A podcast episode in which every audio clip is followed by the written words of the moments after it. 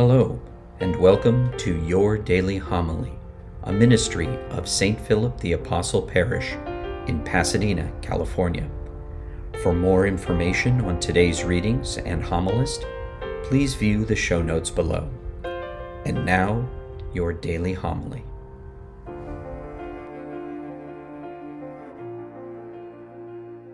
The Lord be with you.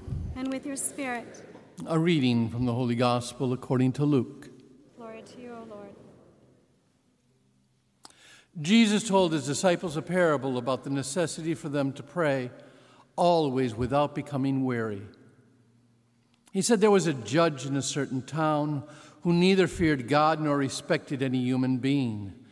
And a widow in that town used to come to him and say, Render a just decision for me against my adversary.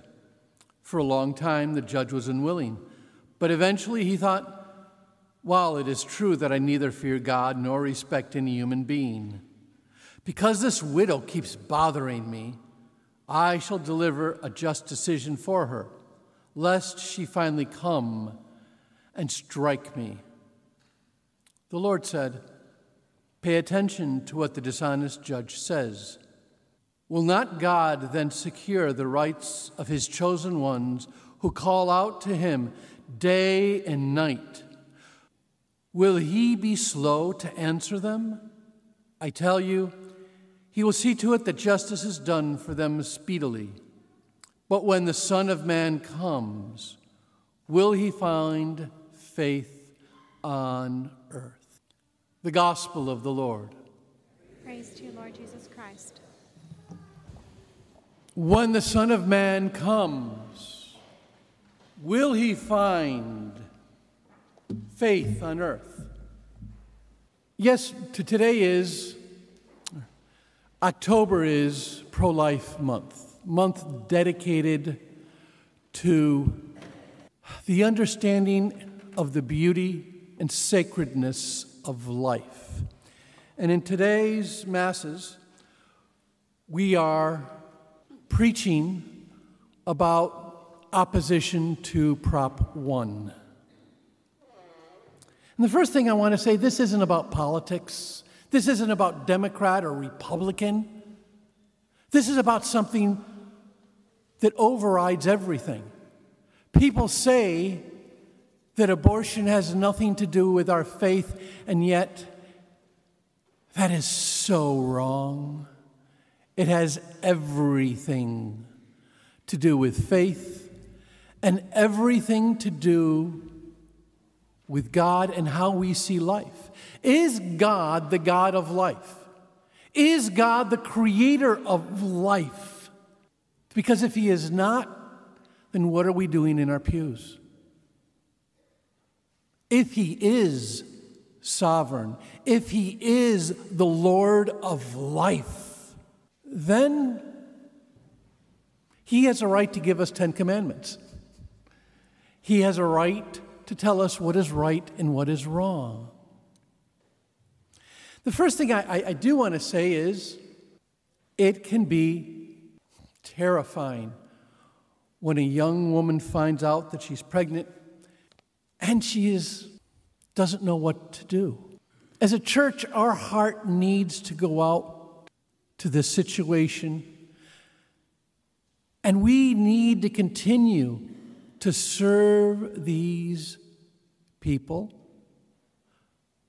But the solution is not to kill a child. Now, Prop 1 is probably the most radical proposition ever, ever to be proposed in any state. It will allow late term abortions. It will allow an abortion until the moment of delivery. It does not recognize the baby as a human person. It does not give the babies in the womb any rights at all. And the second thing the Prop 1 does, it forces you to pay for thousands of abortions for people coming out of state. Wow. It forces you to pay for abortions. Third thing it does, it's going to pay off doctors' medical, um, educational debts if they perform abortions. Wow. Because there's a problem. More and more doctors, as we understand that babies feel pain, that babies can survive outside the womb after 23, 24 weeks, there's more and more doctors who want nothing to do with this because they realize what it really is. So they need to entice more and more doctors to do this. So your taxpayer money will go to this.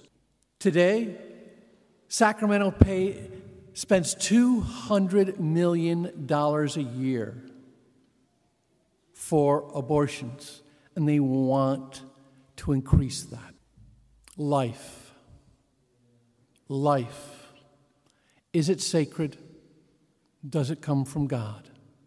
And why is it important for us to get involved? Edmund Burke said, Evil can only exist if good people do nothing. And just think about that.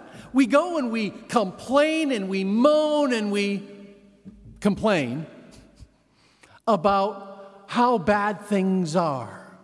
And yet there is this obligation for us to stand up and do something, or we become complicit in evil. We become complicit in this evil.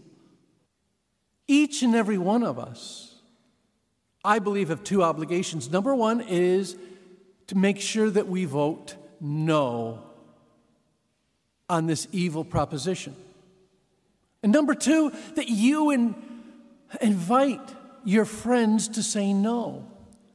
Paul says, I charge you in the presence of God and of Jesus Christ, who will judge the living and the dead, to be persistent and proclaim the word, whether it's convenient or inconvenient. Convince, reprimand, and encourage. Now, we're not here to condemn anybody, but we cannot allow something this radical and this evil to pass. I have spent years helping women get over post abortion trauma. I have spent years and years. Well, I was 18 years in DC.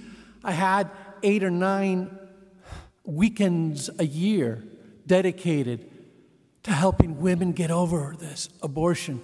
It's, it's terrible, and it doesn't solve anything.